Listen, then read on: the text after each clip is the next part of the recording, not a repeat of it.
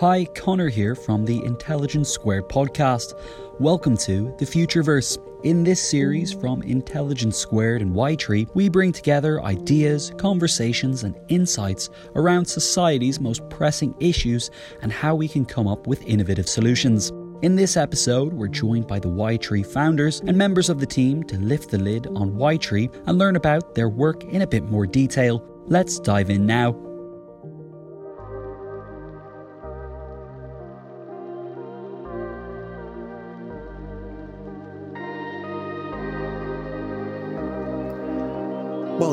To this episode of The Futureverse, a podcast brought to you by Intelligence Squared in partnership with Ytree. This is the podcast that explores the conversations, the ideas, and the insights that are driving change and shaping our future. I'm Kamal Ahmed. In the latest episode, we continue to explore our most recent theme in the Futureverse, the value revolution. Taking the art world as my cue, I discovered the way that female artists have been systematically undervalued across history. I asked why this was, and I met the people striving to create parity across the industry. In this episode, the final one in the value revolution, I'm doing something different. I'm going to be lifting the lid on Ytree and learning about their work in more detail. Ytree was founded in 2017 to give their clients insight and advice about money and life. They call this financial life intelligence. At the heart of this idea sits a vision of a world where wealth is defined by how you live, not what you have. Ytree wants to unlock value for their clients that goes beyond the financial. The outcome of that? More meaningful and fulfilling lives. That's the pitch. But what does it mean in practice? I've been speaking to Ytree's founders and the wider team about their own values and the Ytree mission. First up, I sat down with Ytree co founder and CEO Stuart Cash. I started by asking him to take us back to the beginning. I was working at Goldman Sachs, quite a well known institution, um, and I was working with companies on their defined benefit pension plans, which, for those who, who don't know, is basically paying people's salary for the rest of their life when they don't work for their employer. Um, we got to a point where companies realized that they were paying people more salary for the people that didn't work for them than the people that were working for them, and they guaranteed to pay them inflation for the rest of their life. Um, and as I was working through that maze with companies, I realized that people weren't really engaging with their money. They thought they leave, they get a pension. Um, and that isn't the case anymore. People don't get those gilt edged pensions you got from places like British Telecom and British Airways and British Aerospace. They just got the pot of money that they had at the end of their career that they might have saved. And so I was really keen to find a way to use all of the practices that we've been developing, advising companies on how to manage pensions, and give that kind of approach, which we call asset liability management, to individuals. Where does that now, sure, it's really interesting. I've been on a journey starting my own business over the past uh, year. Where does that motivation come from when you're thinking to yourself, this needs to be a product for individuals? I was I, I realized I was really lazy with my money. Like you go through your career, you don't think about managing your money. You just think about earning your money. And as you go through 15, 20 years of your career, suddenly think, well, I'm, I'm not doing anything I advise my clients to do. Uh, maybe I should do this for myself. That was part of my you know, I'm just not managing myself. And then, you know, late on a Sunday afternoon, you might get that, you know, report that came from an asset manager that you don't want to look at and it just adds to the pile. And you never look at these things. Yeah, you're uh, describing me. I think I worry. Well, maybe. so that's the syndrome. Yeah. And so I, I thought, well, we've got this thing that that's come in called the iPhone, right? So you know, technology means you can bring things into the palm of your hand you can see what you earn, you can see what you spend. You might be able to work out what you could save. If you could compound, which is the eighth wonder of the world, according to Einstein, then you might that might grow into more over time. If you understood tax, then you would be able to take advantage of allowances that are there for you, but if you don't spend time looking at it, you miss your opportunity every year to take advantage of tax breaks that are given to you by the government to save. And so all of that goes on year after year. The average person who's in law, banking, private equity, business, has a nice house, has some cash, and they might have stock in their company, and they don't really think about anything in between. And that's the bit that you need to focus on. And pr- bringing all of that together gives you a strategy. And so few people do that.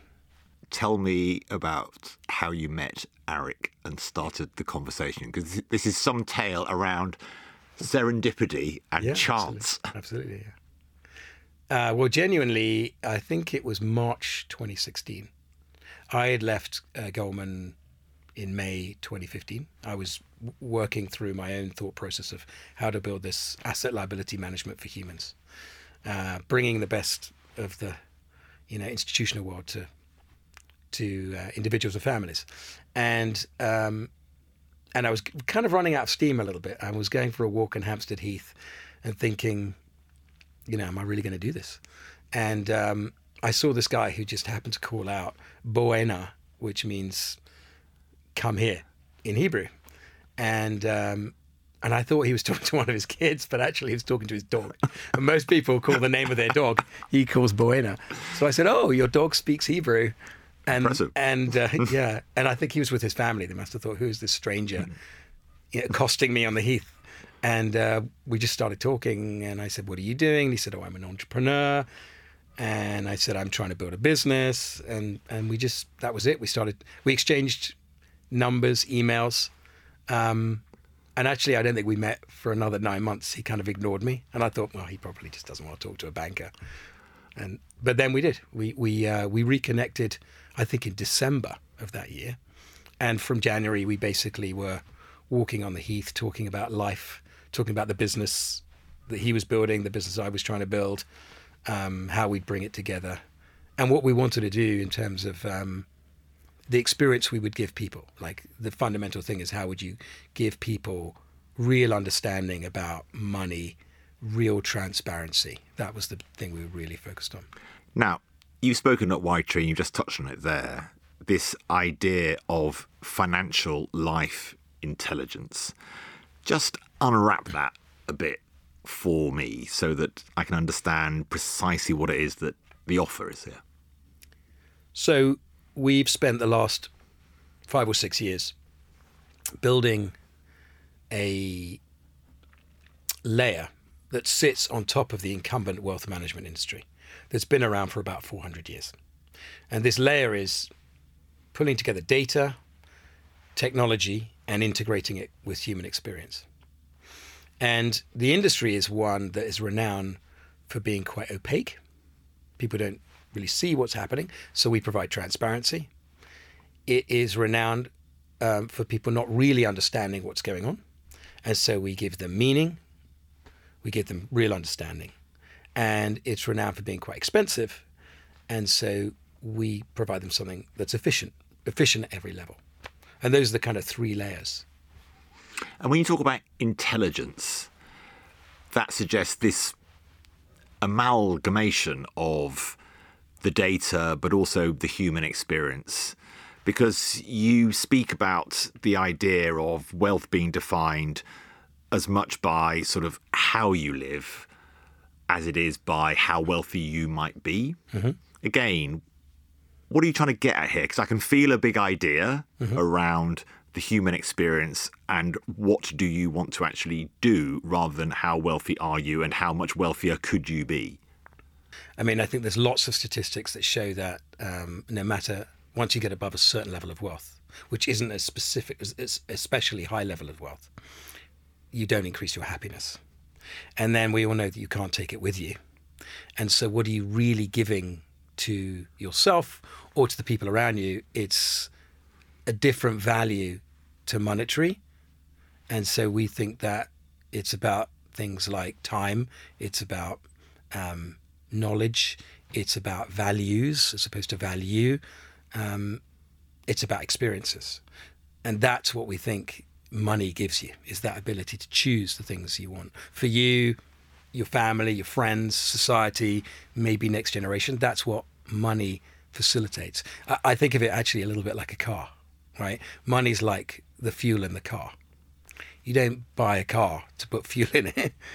You might buy a car because you like the car and what it looks like and the brand and the experience of accelerating or, or turning the steering wheel and but really you have a car to go places and that is what the experiences are in life it's about traveling and it's about not the destinations but it's about the experiences of the journey along the way Stuart, you speak about asset liability optimization. Just take us through how that works for your clients. This is a, really the way we help people think about money and life. On one hand, you've got all the positive things, your income, your future income stream coming through. That's an asset, really. And you've got all the things you've saved and wealth that you've accumulated. That is an asset. And then the other side, you have the liabilities. The liabilities are all your expenditures from today forward. And that means looking at every basket of what you're going to spend linked to a different type of inflation. So, elderly care is different to school fees, which is different to holidays. All of those things have different inflation characteristics. And then the other part, of course, as a liability would be debts that you're planning on paying off. So, that optimization process means all of those things need to be optimized and they need to be able to talk to each other. So, we've created this common language, which is what we call beta, that enables everything to communicate. So you might decide you want to own a car, or you might decide that you want to take an Uber to work every day. That is an asset liability decision because owning the car means you have to spend the money on the car. And then you've got the wear and tear, you've got the insurance, you've got road tax, you've got pollution tax. All of that costs you. Or you might decide I'm just going to take an Uber today and that's just an expenditure item. So that is an asset liability optimization question, just like do I want to put money in my pension or do I want to pay off my mortgage? So all of these processes are optimized for you based on your profile. And that's where the importance of data comes in because I can think in my mind maybe four or five of those coordinates can't think of a hundred and I yeah. can't do a thousand. Yeah.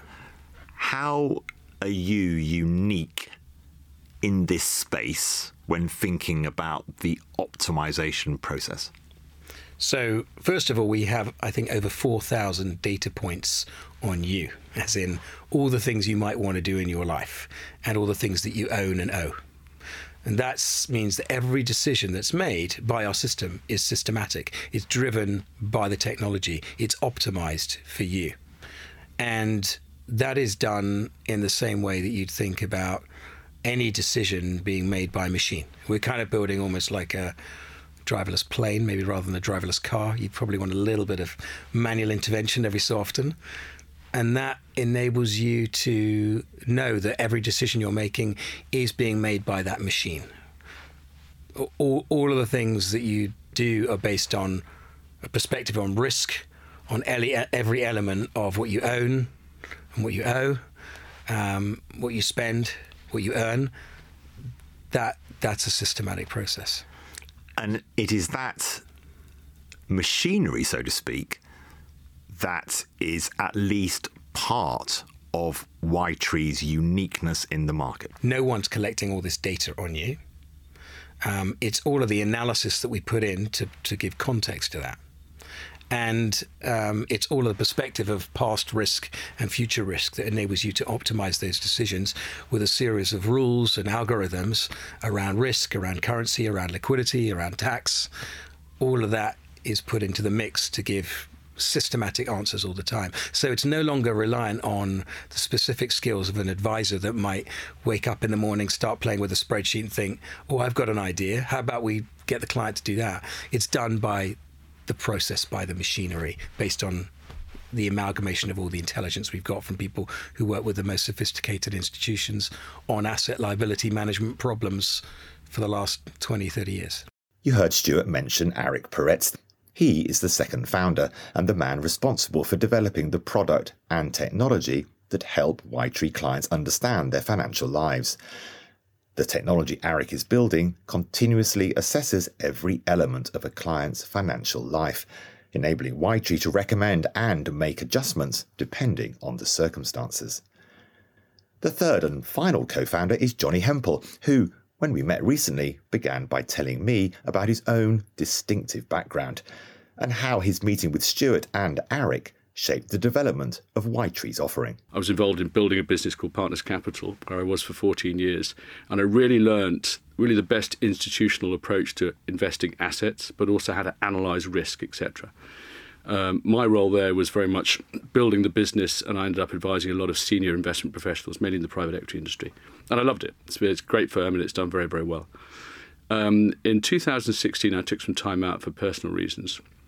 I spent more time with the family, and in the second half of that year, Kamal, I had a bit of an itch to scratch, which was to take a, a look at the wealth management industry. I was part of it at the very high end, more endowments and foundations. So I talked to a lot of banks, wealth managers, IFAs, and got a lot of information. And, and my conclusions were it's quite opaque. Uh, it's very difficult to work out what's really going on in someone's financial affairs. What's the risk? What are all the fees? Is the performance any good? Um, so there were, there were there were slight issues there with really how do how do you compare them, let alone know how how, how you're doing.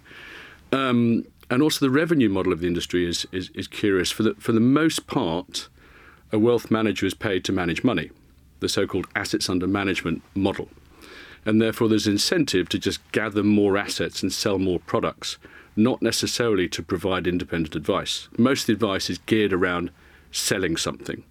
And I thought there were just issues with that. Plus, also the industry is quite high cost. Um, so there were there were a few few issues with it. And then I had a very interesting experience talking to lots of my peers. I was at this stage late 40s, and many of my peers were starting to run or get close to running the banks, the law firms, the private equity firms, consulting firms, etc., about their experience of the industry. And pretty much everyone said to me, Johnny, I don't have time to deal with my personal finances because I work too hard and I'm completely out of control with you know different reports and different desks. Um, and um, so, what do I do? Well, I generally just hand my money to some brand who does something with it. I'm not sure what. I probably pay them too much. I'm not sure, and I have no idea how I'm doing. And that's when I thought this is very interesting from the consumer side. These very you know, highly educated, process orientated folk had no idea, no understanding, no control of their personal finances, and issues on the supply side as well. So that's when I started thinking about maybe there's something to be done about this. Um, and I was then, now mid 2017, I was introduced to Stuart and Arik. and Arik's background speaks for himself. He's a whiz at technology and has built technology quite successfully over a number of years. But Stuart's background really interested me. Um, because he was an expert in liability management, having advised obviously a lot of pension funds. And I'd learned quite a lot of expertise in how to manage assets. And we thought maybe we can combine this skill set institutional approach to management of assets and liabilities and create something which just doesn't exist for, for individuals. Um, and if we can add some technology as well, we can make it more engaging, understandable, and put everything on a phone so people have much more control. So you've obviously dealt with clients, human to human um, uh, relationships. Um, when you think about a Ytree client, who are you thinking of and how does Ytree help them? There are some common traits um, which most of our clients share, which means that they get Ytree and, and we appeal to them. Most of them are time poor. Most of them understand their own limitations and that they're not very good and they have no interest in managing their own money. Um, they're a bit frustrated with the current setup, probably costing a bit too much, and they, they don't like being sold stuff.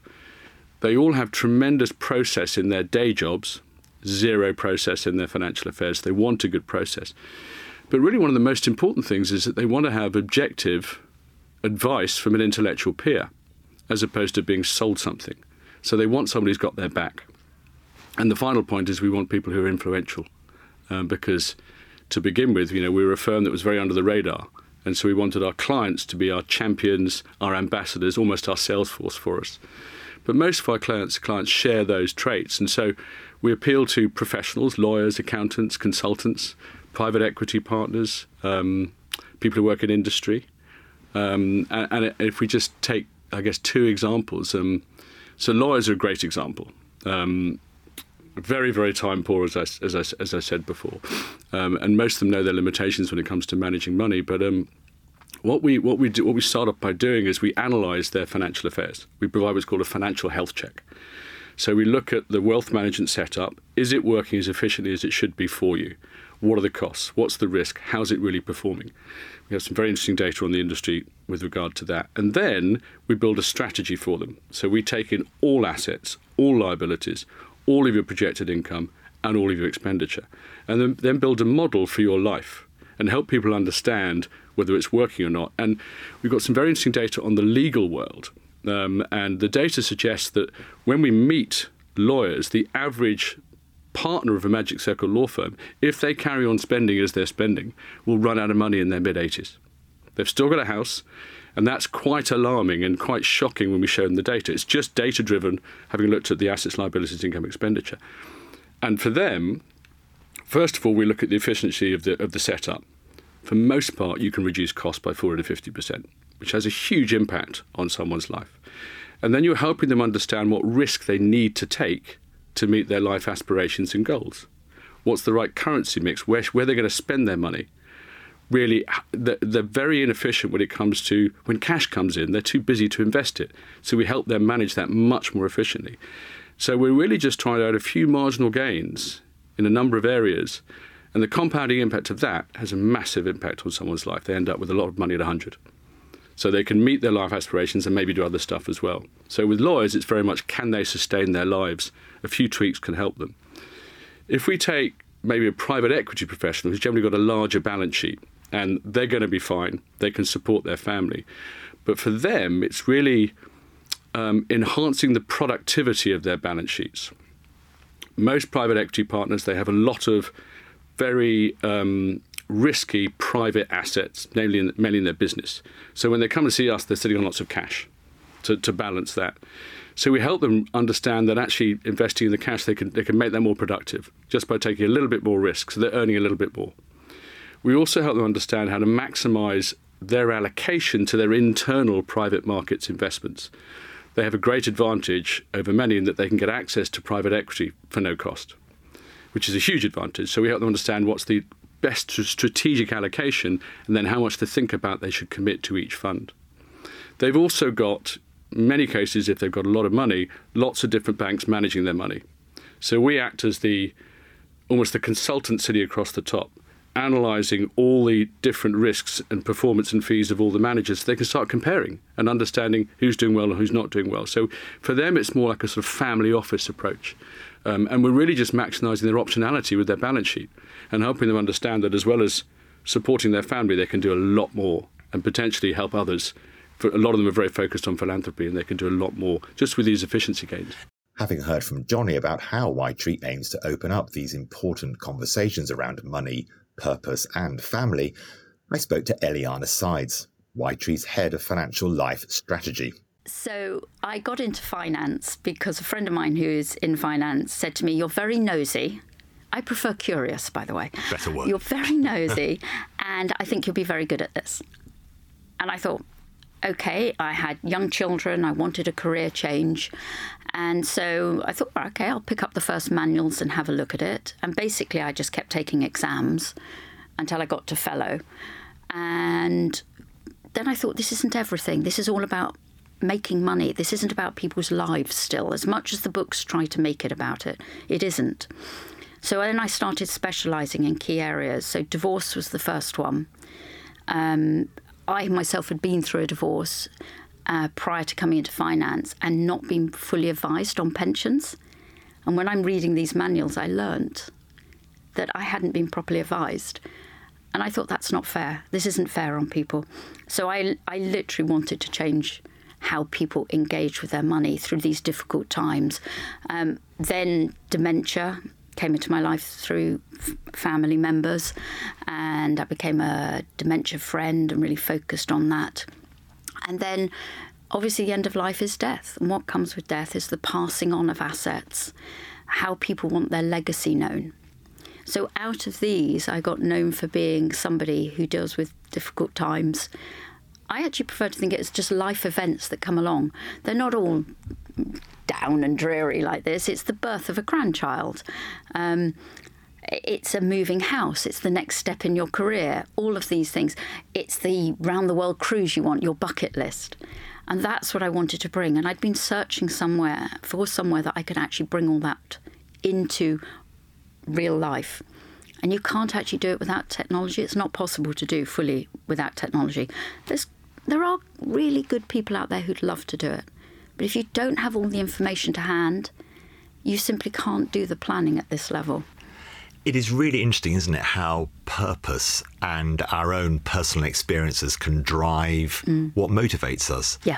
And there's there's a link, isn't there, from it sounds to me there's a link between what you're saying and the purpose of Tree. this notion of financial life intelligence.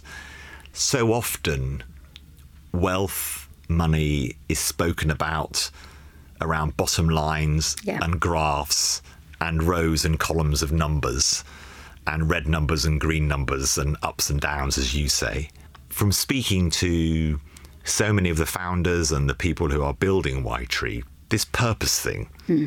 comes down to this idea of financial life intelligence. What that seems to be connected with the story you've just told me about your own personal experiences guiding actually what you want to achieve Yeah. in your work life. Yes, it is, and I, I, I think we all want a purpose. We always want, all of us want to feel valued in some way, whether it's within our families or in the wider world. Um, I think it would be quite sad if we didn't feel that drive. But how can you articulate that within you've just got a sheet of numbers? And everything to do with finance seems to me to have dragged us to that bottom line.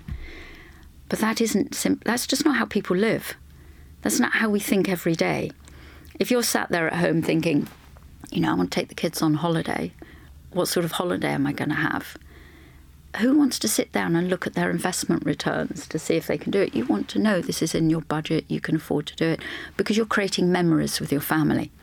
So I prefer to think about money as facilitating making memories. Uh, and we actually in our family talk about memory presence versus item presence.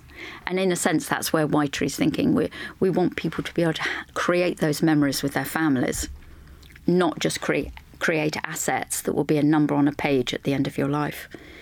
And I think that's a really important difference. And when we're talking to clients, you can see when they think somebody's actually listening to me somebody understands what's important to me.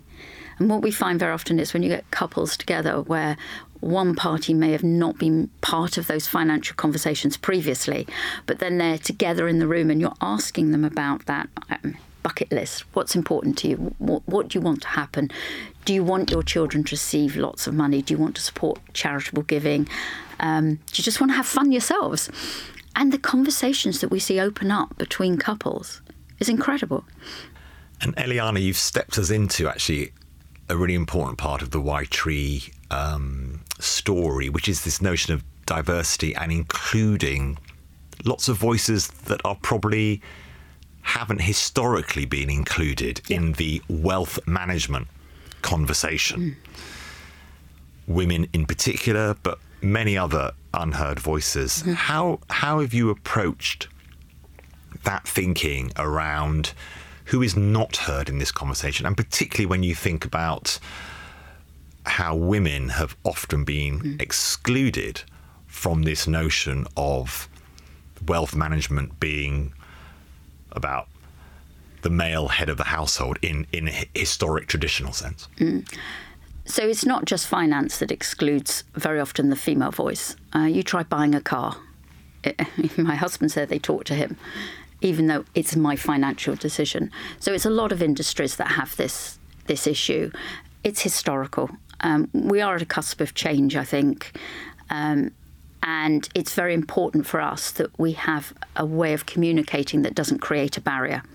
So, gender neutral language is the easiest way to explain it, but actually, it means saying to people proactively, your spouse should be here. No, your children should be here, your daughters as well as your sons. It's having those conversations very early on because frequently people have been educated to turn up on their own. I do the finances, I'll turn up on my own, I'll make the decisions. And nobody's helped them understand that that might not be a great way of continuing. And actually, out of it, what we hear is a lot of the fears that come from women about what if I'm left to sort all this out one day? I won't understand it. How will I deal with this?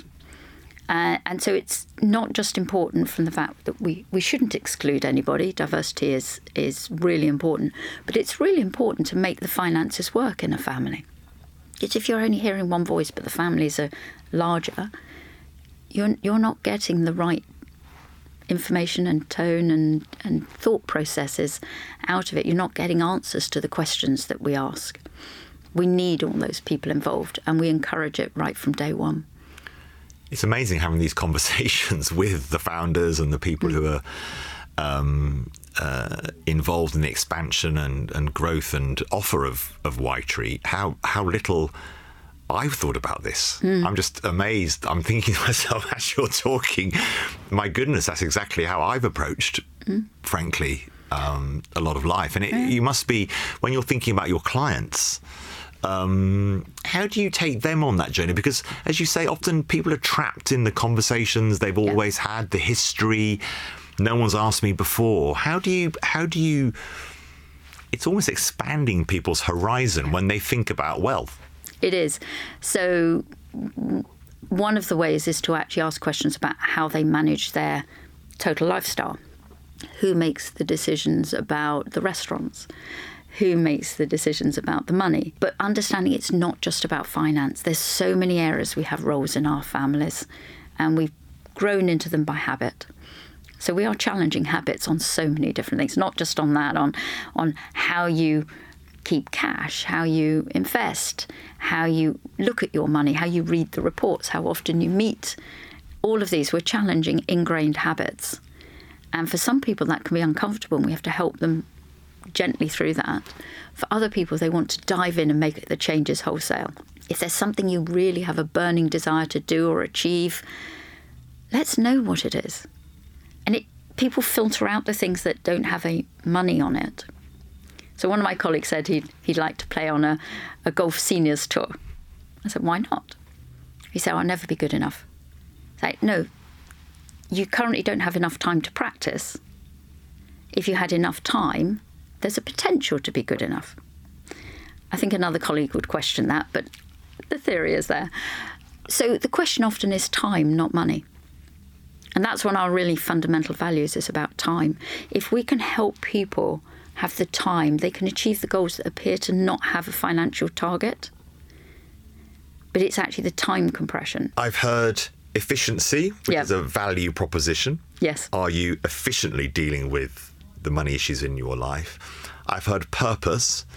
Are you doing enough with your money about the things you want to do? Mm-hmm. And also, speaking to you, I've heard reassurance, i.e., there's this whole pot of life that you know you need to deal with, mm. and you're either, as you say, working too hard or your life is too busy for many, many other reasons, and it just sort of sits there, and you feel concerned about it, and you know you've got to go and sort it out. And you appear to help people on that journey Yeah. of kind of sorting out the loft that they haven't been into for 20 years, but they know they really need to go in there and look through the boxes and sort out what they're going to be doing. Yeah. And the boxes have sometimes turned up in our office for us to go through and have a look Literally. at. Literally. Um, for for most of us, we will have areas of blindness that we don't like. We won't want to do, um, and areas we like spending time on. So we're trying to help people deal with the areas of blindness, but actually remove the bits that have become a comfort area that actually is not productive. So the efficiency one you mentioned, um, shuffling between different wealth managers, trying to read different reports may make you feel in control, but it's very inefficient. That time could be going out with your family, having fun, doing something else that you know hopefully gives you more joy than reading those things. Uh, so from if you're looking at those. Um, the language you said, you know, about efficiency, transparency, ease of information, all of those things. That's what supports and enables you to then go and use that. That gives you the time to be able to use the money you want in the way you want to. Uh, and so it's it's bringing all those things together, and I think it brings security, a real sense of security out of it, because it feels like you've got somebody walking alongside you. So when times are good, you can go off and have fun. But equally, if a tough time comes along, you've got somebody to turn to and go, I'm, I'm not maybe quite as comfortable at the moment. So can I talk something through with you? Can I get some guidance from you, some help? Remind me that what's going on in the world at the moment isn't going to destroy my entire life and I can feel comfortable about it. So, Ytree designs financial life strategies. It's about enabling their clients to meet their ambitions and navigate changes in lifestyle, health, family, and more. It's about preparation for moments of challenge and change. But what about the how?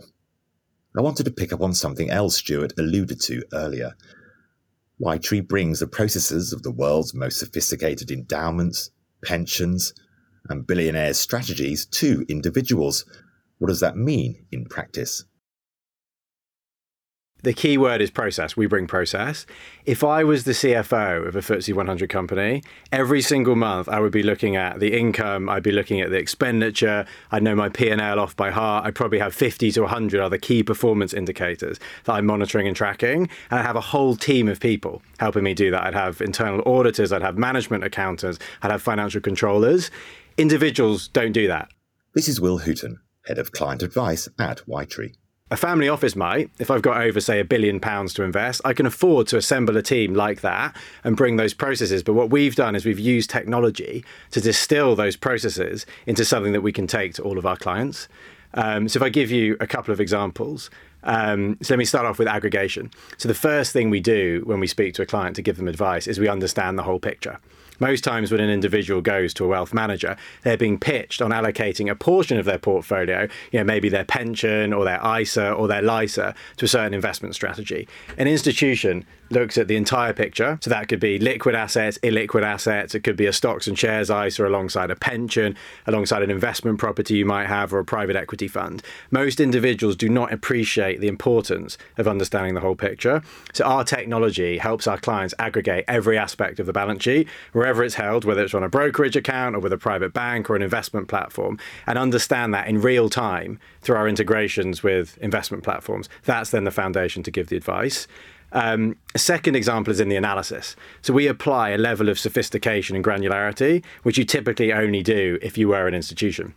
So if you, you know, if, if, a listener has got a recent investment report, they can look to page three or four and they'll see that there's an, something called an asset allocation summary, which will show the breakdown of the portfolio between cash, equities, commodities, etc what an institution does, they look a level beneath that and they say, actually, within each of those asset classes, there are thousands of underlying stocks, thousands of underlying securities, and they assign a risk sensitivity to each of those. And it's building technology to enable that to be available in real time or month by month? How does yeah, the dashboard so, work for people? Yeah, so actually, it's it's a bit like a smartwatch. So a number of people have got, you know, Fitbits, Apple Watches, Garmin's, and occasionally you'll get a vibration that says, you know, you've been sitting down too long, maybe you haven't done your 10,000 steps, maybe you're feeling stressed. We've done that for your financial life. So we have a dashboard that can monitor when you're spending too much. If your risk level's drifted, maybe it's too high for your goals, maybe you're sitting on too much cash, and we can bring that real live analysis and tracking to our clients' financial lives. What inspired you to join Ytree? Um, so I actually joined a boutique investment advisory firm which looked after institutions like Oxford, Cambridge colleges and ultra high net worth individuals. Um, did that for a number of years, got a great insight into the industry. And one of the things that really struck me was the chronic under adoption of technology in this area. And it was actually just one evening I was working pretty late in the office. It was at 10:30 or 11 at night. Um, and I was thinking about what I'd done that day and they were really sort of routine administrative tasks which could be turned into some form of technology. So I was sending a form out to a client which I was asking them to print, sign, scan, send back when we were going to have to do the same on our side. I've been checking some data which someone had inputted into an Excel spreadsheet from a paper report. And I got to the end of the night and I ordered an Uber. And on the way home, I ordered a delivery. I got a pizza, and it was there as I arrived home. And it was at that moment, sort of the enormous juxtaposition between the quality of service that I was getting ordering a cab and ordering some food versus the experience that most people are getting in their personal financial services. That was really the catalyst for me to want to do something in the technology driven financial services space. What are the common mistakes that people who should be clients of mm. make when they're thinking about their yeah. wealth management and the future. Yeah. So the one that comes up time and time again is hindsight bias. And we've all been at that family party where there's an uncle banging on about some investment that's made him 300%. Everyone should put it in their stocks and shares ISA. We've all got a friend who saw the cryptocurrency crash coming miles before it did. That's hindsight bias. The reality is 95% of people think they can time the market and only 5% can consistently. There are thousands of professional money managers out there who are scrutinizing macroeconomic data, company financial statements every single day. And even amongst that group, only a very small minority can consistently outperform. The second thing I see quite a bit is a misunderstanding of the importance of risk in your financial setup. So I was round for dinner at my brother's place last week. He's recently bought um, a place up in Stoke Newington with his fiance. They don't work in financial services. They're in interior design and a startup, exactly. And uh, they were asking me for some financial advice because they made their first big financial decision, which was to buy a house and take on a mortgage. And they wanted to understand what my perspectives were on how to take things to the next level. And the first thing they did is they put down a report on the table, their recent wealth manager report, and they said, Are these investments any good? That sums up how the industry works. The conversation always begins tell me about your investments, not tell me about your life. So we then had a long conversation about their ambitions around the wedding that was coming up, around potentially upsizing in three or four years, about their plans to have a family. And it was really from that conversation around purpose that we reached a conclusion on the investments. And actually, when we came back at the end of that long conversation and looked at the list of investments, we realized that they were at a completely different risk level to what they needed to be at based on their goals.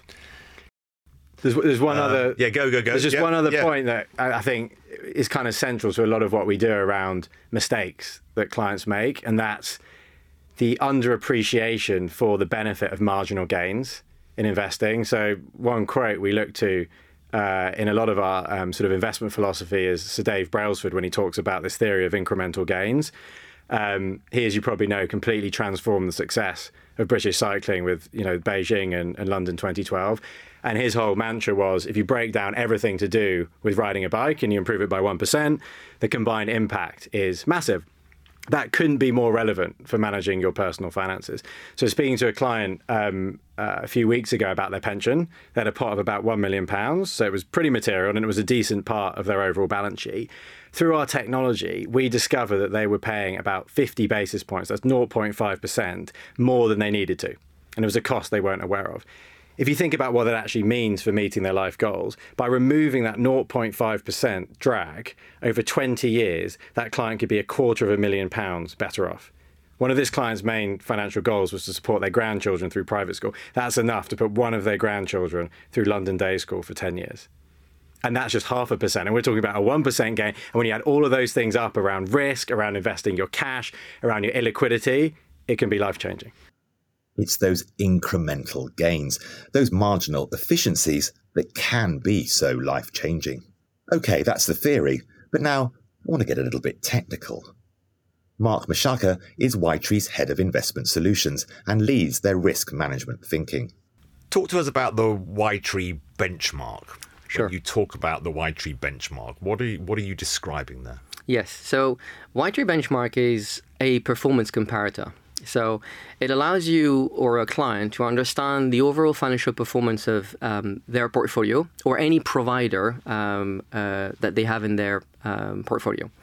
Um, so, in other words, um, it is a reference point that has two important characteristics. It is investable, and uh, it has a comparable level of risk as the portfolio you're comparing it to.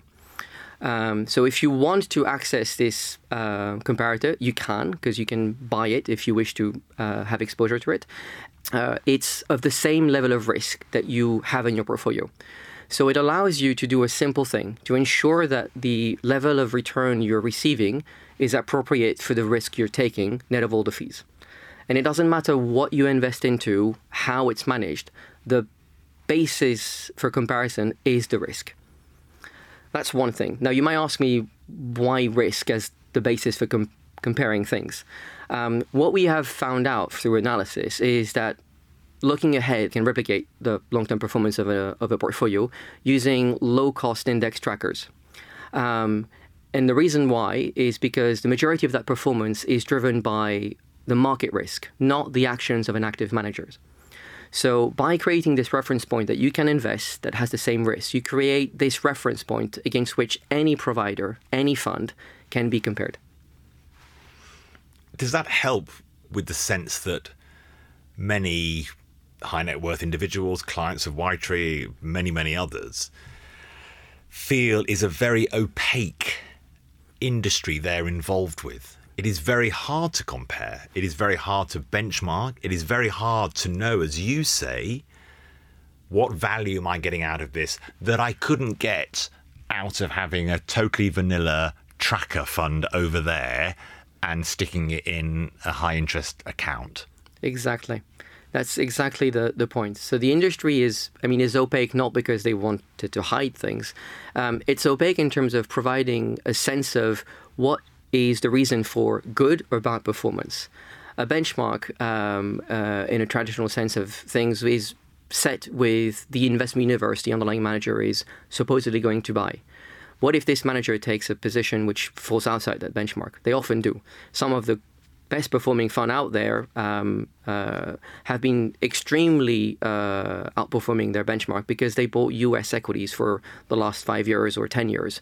Well, this is not really um, a case of pure value add. It's a case of buying something that wasn't in the benchmark and maybe actually meant in taking more risk than you're actually supposed to.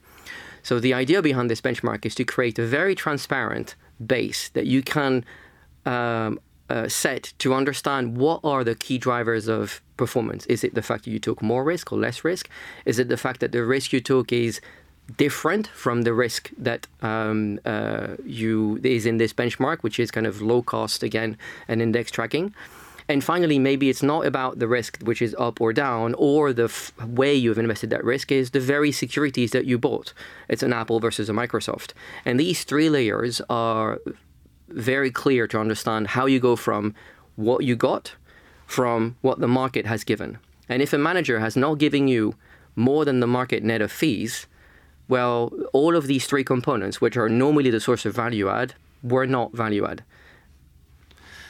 And how does that protect me, or how does that help if I'm your client? How does that help my understanding of where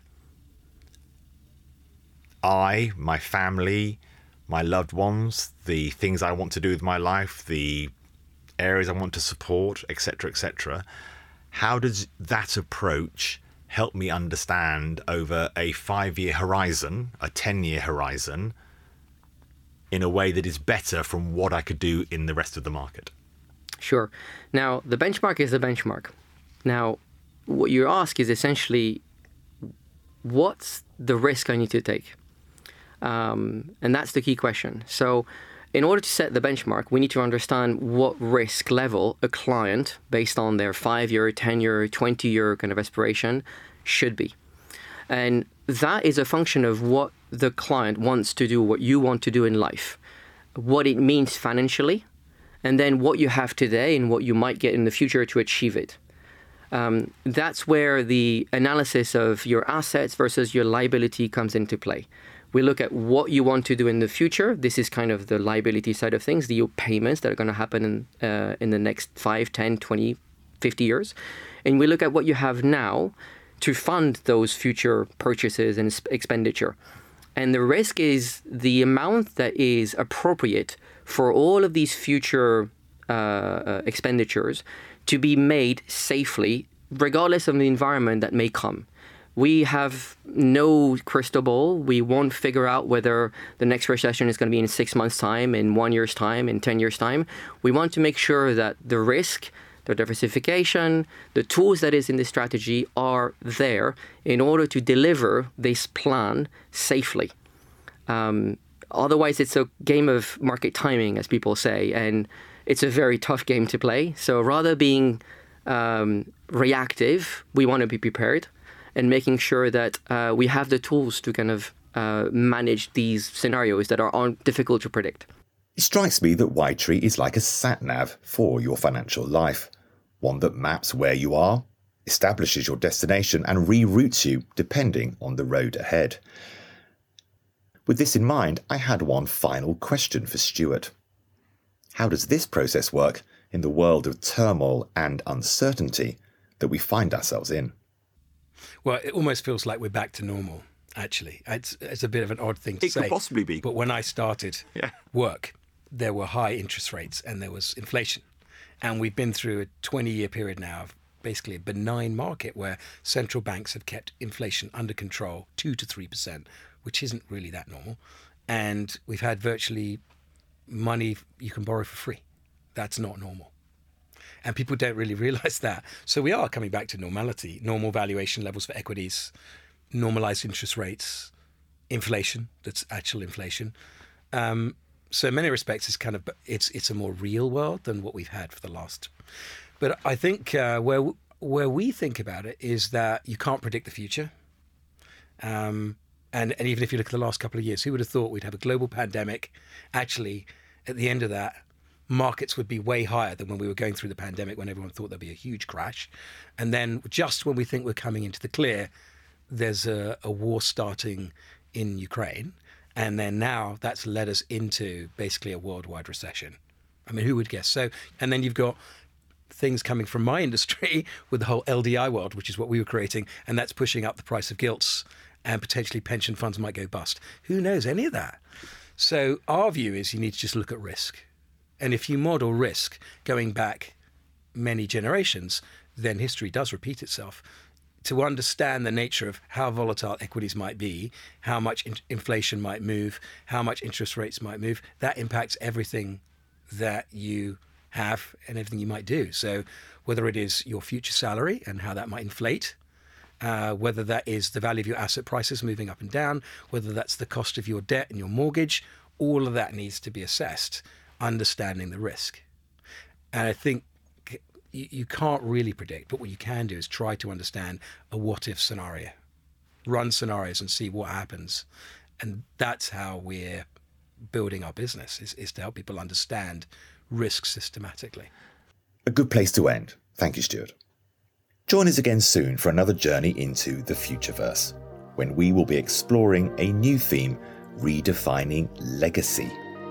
What does it mean to have a legacy? Are some causes more effective than others?